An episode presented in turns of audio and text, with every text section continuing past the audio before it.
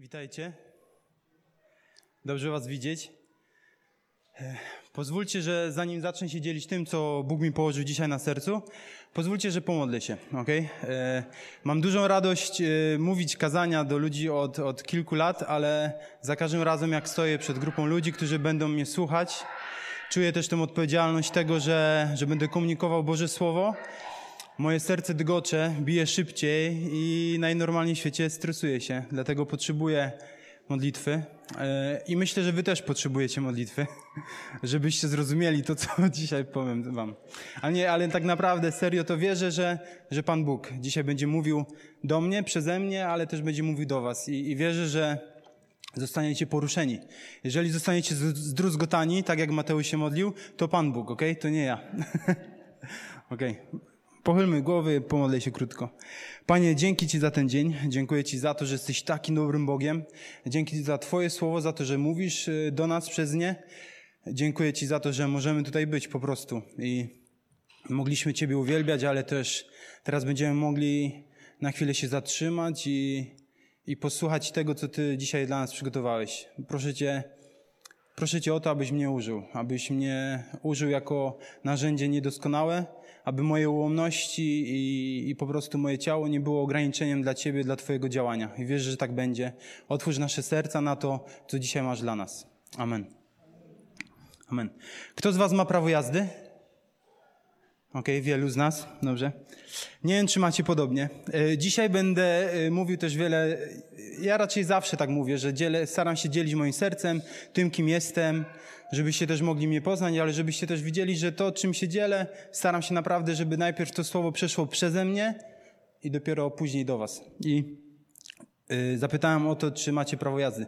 Nie wiem, czy macie podobnie, ale ja kiedy prowadzę auto i nawet jak dzisiaj, jak tutaj jechałem na nabożeństwo, często komentuję, dyplomatycznie mówiąc oczywiście, często komentuję poziom umiejętności innych kierowców. Nie wiem, czy macie tak samo jak ja, ale oczywiście, i wiecie, kiedy komentuję, oczywiście wyznaję grzech, oczywiście myślę o sobie, że to ja jestem tym dobrym kierowcą, tym doskonałym kierowcą, a pozostali uczestnicy ruchu są tymi, którzy muszą się wiele nauczyć. I wiecie, często myślę o sobie, że jestem ponadprzeciętnym kierowcą. Zresztą nie tylko kierowcą, ale i, i nie wiem, i nie wiem, wiem, że nie jestem jedyną osobą na tej sali, która tak o sobie myśli. Nie musicie podnosić rąk, spokojnie, nikogo tutaj nie będę o to prosił. Ale wiecie, nie wiem czy wiecie, ale czy jesteście tego świadomi, że ponad 80% mężczyzn uważa o sobie, że są ponadprzeciętnymi kierowcami? Czy widzieliście o tym? Były zrobione badania i ponad 80% mężczyzn tak myśli o sobie. Pozostałe 20 chyba nie ma prawa jazdy. a, a myśli pewnie sobie, że kiedy zrobię, na pewno będę ponadprzeciętnym. I inny przykład tego, jak mężczyźni o sobie myślą, e, jak ja. Mężczyźnie wystarczy jeden wypad na siłownię, żeby stanął przed lustrem i powiedział do żony, kochanie, chyba schudłem, zauważyłaś?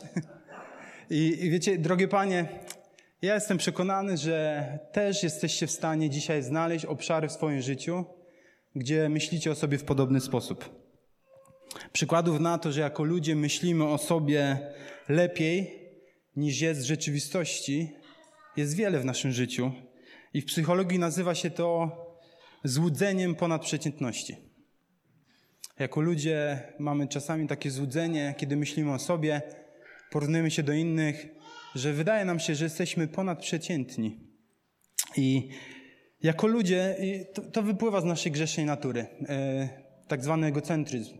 Nasze ja, nasze ego jest centrum naszego życia i myślimy o sobie dużo, myślimy o sobie lepiej.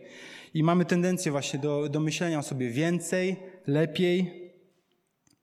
Każdy z nas, wielu z nas uważa, że jest właśnie tym mądrzejszym, tym, co wie lepiej. Wierzymy w swoją czasami wyższość, niestety. I kiedy, kiedy porównujemy swoje zachowanie z zachowaniem innych ludzi, uważamy, że nasze osiągnięcia często są lepsze, a nasze przewinienia mniejsze.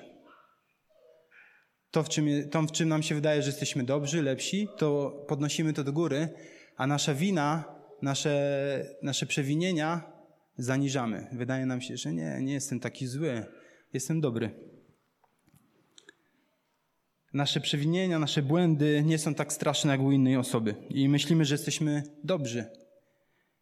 żeby jeszcze nie powiedzieć, że, że bardzo dobrzy, jesteśmy lepsi niż tak naprawdę dzieje się to w rzeczywistości. Gdybyśmy wyszli dzisiaj na ulicę i zapytali przechodniów, czy myślą, że po śmierci trafią do nieba. Wiecie, że w dużej mierze wielu ludzi by odpowiedziało, że myślę, że tak, że trafię do nieba. A wiecie, jakby uargumentowali swoją odpowiedź? Być może ty dzisiaj siedzisz i myślisz o sobie w ten sam sposób. Prawd- możliwe, że powiedzieliby o sobie, tak, trafię do nieba, bo jestem dobrym człowiekiem. Staram się być dobry. Wiesz, może by odpowiedzieli, mój sąsiad, on nie, on, on, nie jest dobrym człowiekiem, ale ja, ja myślę, że tak, ja pójdę do nieba, mój sąsiad nie. I jeszcze znam takiego jednego człowieka, on na pewno nie trafi do nieba, bo jest zły, ale ja, ja jestem dobry. Ja trafię do nieba. Nawet pewien znany nam wszystkim przywódca, autorytet religijny wypowiedział takie zdanie. Wiara nie jest konieczna do zbawienia. Wystarczy, że będziesz dobrym człowiekiem. Smutne jest to, ale, ale wielu dzisiaj ludzi w naszym kraju wierzy, wierzy w to kłamstwo. Wierzy w to, że żeby trafić do nieba, wystarczy być dobrym człowiekiem. Poprzez bycie dobrym człowiekiem możemy trafić do nieba, cokolwiek tak naprawdę to znaczy. I wiecie, wielu ludzi sobie myśli, nikogo nie zabiłem, nie kradnę, przynajmniej przestałem, albo nie daję się złapać, nie biorę narkotyków, jak już to sporadycznie, czasami zapalę, czasami się napiję i chodzę do kościoła, daję na kolektę, na tacę, więc jest dobrze, żeby nie. A w ogóle to już czasami nawet czytam Biblię, więc jest dobrze, żeby nie powiedzieć bardzo dobrze. I tak jako ludzie czasami o sobie myślimy. Sąsiad to raczej nie pójdzie, tak jak już powiedziałem, ale, ale ja na pewno, bo jestem dobrym człowiekiem. Dzisiaj chcę zwrócić naszą uwagę na pychę.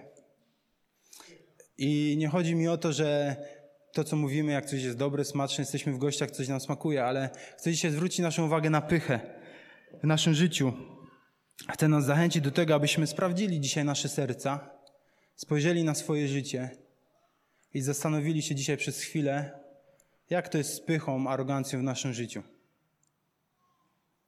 Czy, czy dajemy przestrzeń na to, żeby, żeby być pysznym, aroganckim wobec innych ludzi, ale wobec też Boga? C.S. Lewis, pewien brytyjski pisarz i filolog, on jest znany z e, dzieła opowieści z Narni, być może kojarzycie tą książkę, powiedział: Pycha nie ma przyjemności w posiadaniu czegoś, tylko w posiadaniu czegoś więcej niż ma ktoś inny. Porównywanie się do kogoś sprawia, że jesteśmy pyszni. Odczuwamy wtedy przyjemność bycia lepszym niż reszta. Kiedy nie porównujemy się, wtedy nie ma w nas pychy. Jeszcze raz początek tego zdania jest bardzo ważny. Pycha nie ma przyjemności w posiadaniu czegoś, tylko w posiadaniu czegoś więcej niż ma ktoś inny. Jeśli chodzi o porównywanie się w życiu chrześcijan, to Biblia w jasny sposób pokazuje nam, że jedyną osobą, do której powinniśmy się porównywać jako ludzie, jest Jezus Chrystus, zresztą którego mamy naśladować. Biblia w bardzo jasny sposób nam to komunikuje i jednak niestety prawda jest taka, że jako ludzie kochamy się porównywać do innych ludzi. Gdzieś nam to bardzo przychodzi automatycznie. Często robimy to świadomie, a często przychodzi to tak aż tak podświadomie, że, że nie jesteśmy tego świadomi, ale robimy to w naszych myślach cały czas. Ja dzisiaj rano się obudziłem, y, moja córka się przebudziła i myślałem o kazaniu, ale zacząłem myśleć też o tym, że ona się obudziła o piątej, zaczęła płakać i moje myśli szły w stronę porównywania mojej córki, porównywania siebie jako rodzica do innych rodziców. Zacząłem się porównywać, żeby, żeby poczuć się lepiej i tak dalej. Niestety, ale, ale często, często kochamy się porównywać do innych. I najczęściej robimy to porównując się do tych gorszych. Porównujemy się do gniewnego sąsiada, który zdradził żonę, a ja przecież tylko patrzę na inne kobiety. Do alkoholika, który siedzi na przystanku, a ja tylko czasami się upijam. Albo do złodzieja, o którym słyszeliśmy w telewizji. On ukradł bardzo wiele, ja tylko troszeczkę. Mówimy sobie, że koleżanki obgadują i przyklinają dużo więcej niż ja. Ja robię to tylko sporadycznie. Inni kłamią w podatkach, oszukują regularnie na bardzo duże kwoty. Ja tylko robię to na małe kwoty.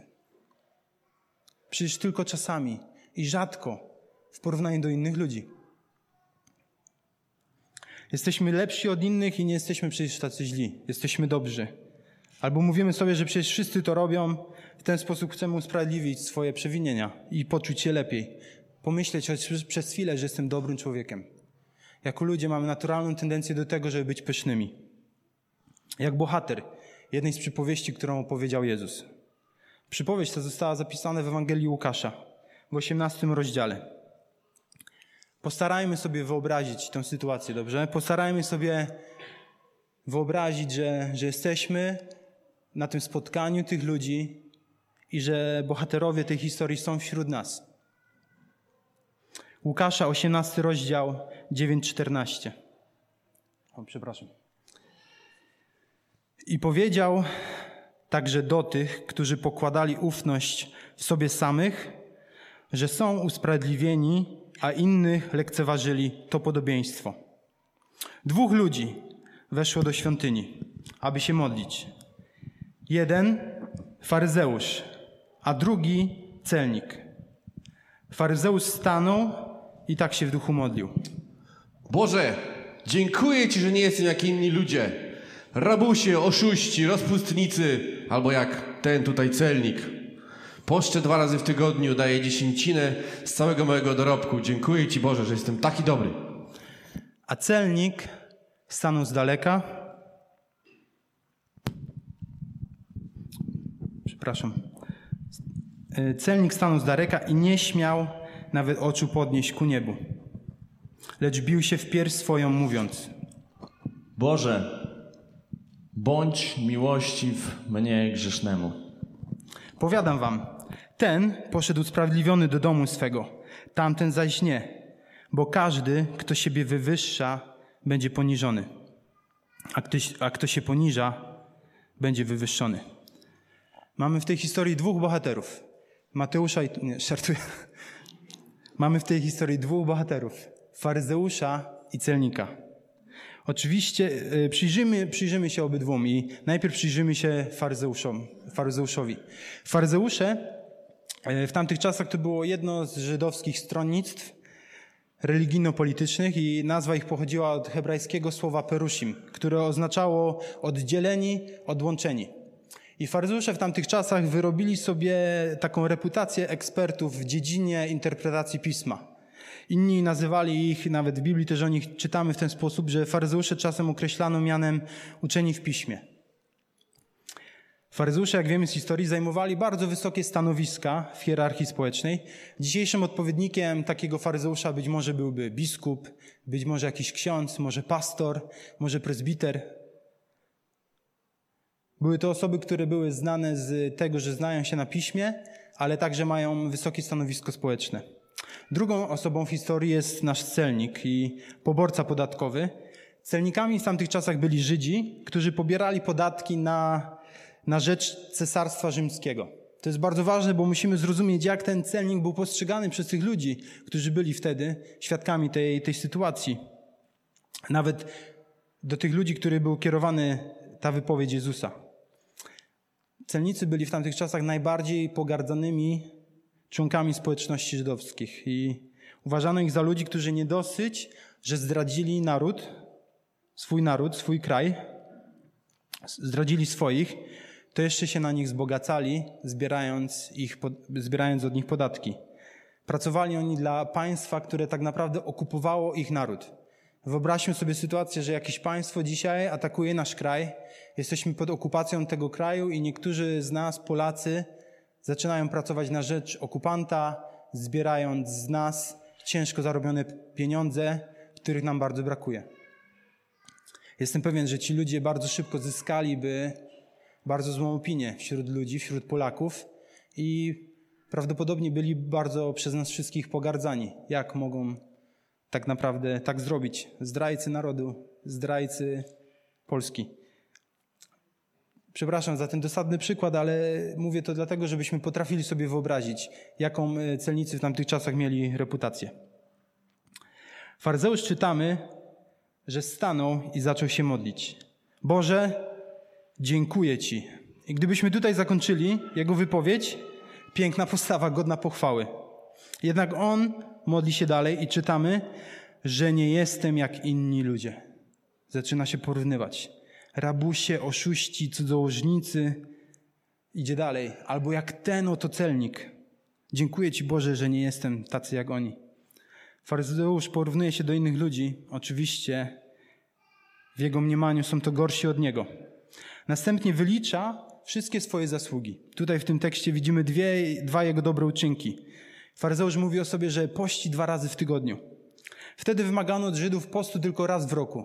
Więc dwa razy w tygodniu jest to naprawdę, naprawdę dużo w porównaniu do, do, tego, co było od niego wymagane. Dalej mówi o sobie, że oddaje dziesięcinę z całego swego dorobku. Jest to też ważne, bo od Żydów wymagano, żeby, żeby, że nie mogli zjeść tego, od czego, nie mogli zjeść swoich plonów, od których nie odprowadzili dziesięciny. Więc dziesięcina od całego swojego przychodu była czymś bardzo dobrowolnym. Nie było to wymagane od Żydów w tamtych czasach. A faryzeusz mówi o sobie, że oddaje dziesięcinę od wszystkiego, od wszystkich swoich przychodów. Więc moglibyśmy powiedzieć o nim wspaniały człowiek, religijny, bogobojny, jest pięknym świadectwem. Któż nie, jak taki człowiek, zostanie przez Pana Boga usprawiedliwiony? Dobry z niego człowiek, moglibyśmy powiedzieć. Czytamy dalej o zachowaniu celnika. Celnik modli się w troszkę inny sposób. Staje daleko. Gdyby tu był, być może stanąłby za naszymi szklanymi drzwiami, bo byłoby mu głupio, wstyd wejść tutaj pośród nas. Nie podnosi oczu ku niebie, górze, w stronę Boga. Pokazuje tą postawą, że, że nie jest godzien spojrzeć w stronę Boga. Bije się w pierś, jako znak tego, że jest świadomy swojej winy. I mówi: Boże, bądź miłości w mnie grzesznemu. Inaczej mówiąc, mówi: Boże, przebacz mi moje grzechy. Bądź miłosierny, nie wymierzaj kary, na którą zasługuje. Można sobie pomyśleć, faryzeusz, celnik. W ogóle nie ma sensu porównywać tych dwóch ludzi. Zdrajca narodu żydowskiego, ten, który, ten, który okrada swoich, swoich braci i faryzeusz. Dobry człowiek, który oddaje dziesięcinę z całego swojego dochodu. Pości więcej niż potrzebuje. Nie ma co porównywać tych dwóch ludzi. Faryzeusz wspaniały człowiek, celnik już nie tak bardzo. Jezus na koniec przypowieści postanawia ją wyjaśnić, żeby było jasne, kto trafi do nieba, a kto nie. Jezus o celniku, chciwym zdrajcy mówi, a przepraszam, ten poszedł usprawiedliwiony do domu swego, tamten zaś nie. Bo każdy, kto siebie wywyższa, będzie poniżony, a kto się poniża, będzie wywyższony. Możemy sobie zadać pytanie, co było nie tak z tym faryzeuszem? Przecież dobry był z niego człowiek. I ewangelista Łukasz zdradza nam ten problem faryzeusza na samym początku przypowieści. Pisze do nas, że podobieństwo Jezus mówi do, i czytamy, i powiedział także do tych, którzy pokładali ufność w sobie samych, że są usprawiedliwieni, a innych lekceważyli. Lub jak w tłumaczeniu Piotra Zaręby, Nowe Przymierze mówi, swoją sprawiedliwość opierali na własnych dokonaniach, a innych mieli za nic. Faryzeusza problemem była jego pycha. Faryzeusz zamiast pokładać ufność w Bogu i w tym, że to dzięki Bogu może być zbawiony, usprawiedliwiony, pokłada ją w sobie samym, pokłada ją w swoich uczynkach, w swoim zachowaniu. Porównując się do innego człowieka, porównując się do, w jego mniemaniu, złych ludzi, myślał o sobie więcej niż powinien. Doprowadziło go to do pokładania nadziei na niebo w sobie samym. Myślał sobie, że jest dobry, lepszy od innych. Będąc pysznym, odrzucił Boga i Jego łaskę. Myślał, że nie potrzebuje tej łaski, bo da sobie radę doskonale sam. Jeżeli porównalibyśmy każdego człowieka, nas wszystkich tutaj, którzy tutaj jesteśmy na tej sali, do Jezusa, Syna Bożego. Jak sobie wcześniej powiedzieliśmy, że Jezus Chrystus jest jedyną osobą, do której jako chrześcijanie powinniśmy się porównywać. Każdy człowiek, każdy z nas nie zdałby tego testu. Nikt z nas nie jest i nie będzie tutaj na ziemi święty jak Jezus Chrystus. Mimo że, jest to, mimo, że ma być to cel naszego życia i nie jesteśmy w stanie zasłużyć na usprawiedliwienie. Więc jakim cudem celnik został usprawiedliwiony? To, co dało usprawiedliwienie celnikowi, była jego pokora, jego uniżenie, świadomość swojej grzeszności i wiara w potrzebę Bożego przebaczenia. Jeżeli łudzimy się, że pójdziemy do nieba, bo znamy gorszych od siebie, to możemy się grubo mylić. Możemy się grubo zdziwić. Jak czytamy w liście świętego Piotra, Bóg się pysznym przeciwstawia, a, pokorne, a pokornym łaskę daje. Jednak z pychą jest mały problem. Jest to grzech wewnętrzny. Jest to grzech naszego serca, naszej głowy, a nie coś zewnętrznego, co łatwo widać i ktoś może nas w łatwy sposób skonfrontować w naszym życiu. Grzech uwielbia ciemność i tajemnicę. Jako ludzie uwielbiamy ukrywać nasze grzechy. I myślimy, że skoro nikt nie wie o naszym grzechu, to możemy w jakiś sposób czuć się z nim lepiej. Być może zapominamy o wszechwiedzącym Bogu, który widzi wszystko. Widzi każdą emocję, która się pojawia w naszym sercu, widzi każdą myśl, która, która pojawia się w naszej głowie. Czasami o tym zapominamy i myślimy, że skoro nikt nie wie o tym, co się dzieje w naszym sercu, w naszej głowie, to jest ok. Tak długo będzie ok, jak to będę w stanie utrzymać przed innymi. I wiecie, i ch chciałbym Wam dzisiaj podczas tego kazania opowiedzieć piękne świadectwo swojego życia, jak Bóg zmienił mnie z człowieka pysznego w człowieka pokornego i bym stanął przed Wami, bracia, siostry, Bóg mnie uwolnił z pychy i jestem człowiekiem pokornym. Wiecie, chciałbym takie świadectwo móc opowiedzieć, ale nie mogę. Każdego dnia walczę z pychą w moim życiu. Każdego dnia muszę zwracać uwagę na moje myśli, na moje emocje, czy przypadkiem to, co się dzieje we mnie, nie sprawia, że pojawia się pycha w moim sercu. Nie sprawia, że zaczynam porównywać się do innych, żeby poczuć się lepiej, albo żeby usprawiedliwić swoje przewinienie. Prawda o nas jest taka, że wszyscy mamy i będziemy mieli z tym problem, bo wszyscy jako ludzie jesteśmy grzesznikami. I każdy z nas potrzebuje Bożego przebaczenia. I każdy z nas potrzebuje tej Bożej łaski, która może dać nam usprawiedliwienie. Jako chrześcijanie musimy pamiętać o tym każdego dnia. W przeciwnym razie, jeżeli o tym zapomnimy, wpadniemy w pułapkę wiary w nas samych i wiary w to, że nasze zachowanie, nasz wysiłek, nasza postawa, to jak ciężko pracujemy w kościele i to jak się zachowujemy, ma jakiś wpływ, ma jakiś dodatek do naszego zbawienia. Bo przecież jesteśmy lepsi, bo przecież bardziej się angażuję niż inni w tym kościele, bo przecież bardziej pilnuję swojego języka, bo przecież jestem bardziej uprzejmy niż inni, bo przecież rzadziej obrażam innych, bo przecież jestem milszy dla mojej żony niż ten mój brat z kościoła. Każdego dnia musimy pamiętać o tym, żeby pielęgnować pokorę w naszym sercu, żeby prosić Boga o to, żeby, żeby dał nam tą pokorę, żeby pokazał nam, jeżeli jest pycha w naszym sercu. I kończąc już, pamiętajmy, że porównywanie się do innych prawie zawsze prowadzi do pychy.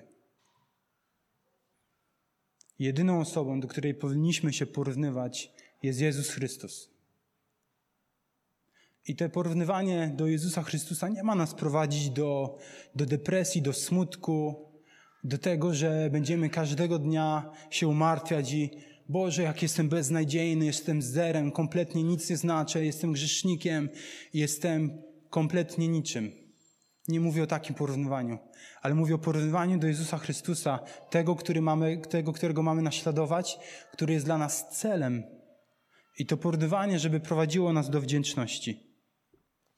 Jesteśmy zbawieni z łaski przez wiarę, nie z naszych uczynków, abyśmy właśnie nie byli pyszni jako chrześcijanie.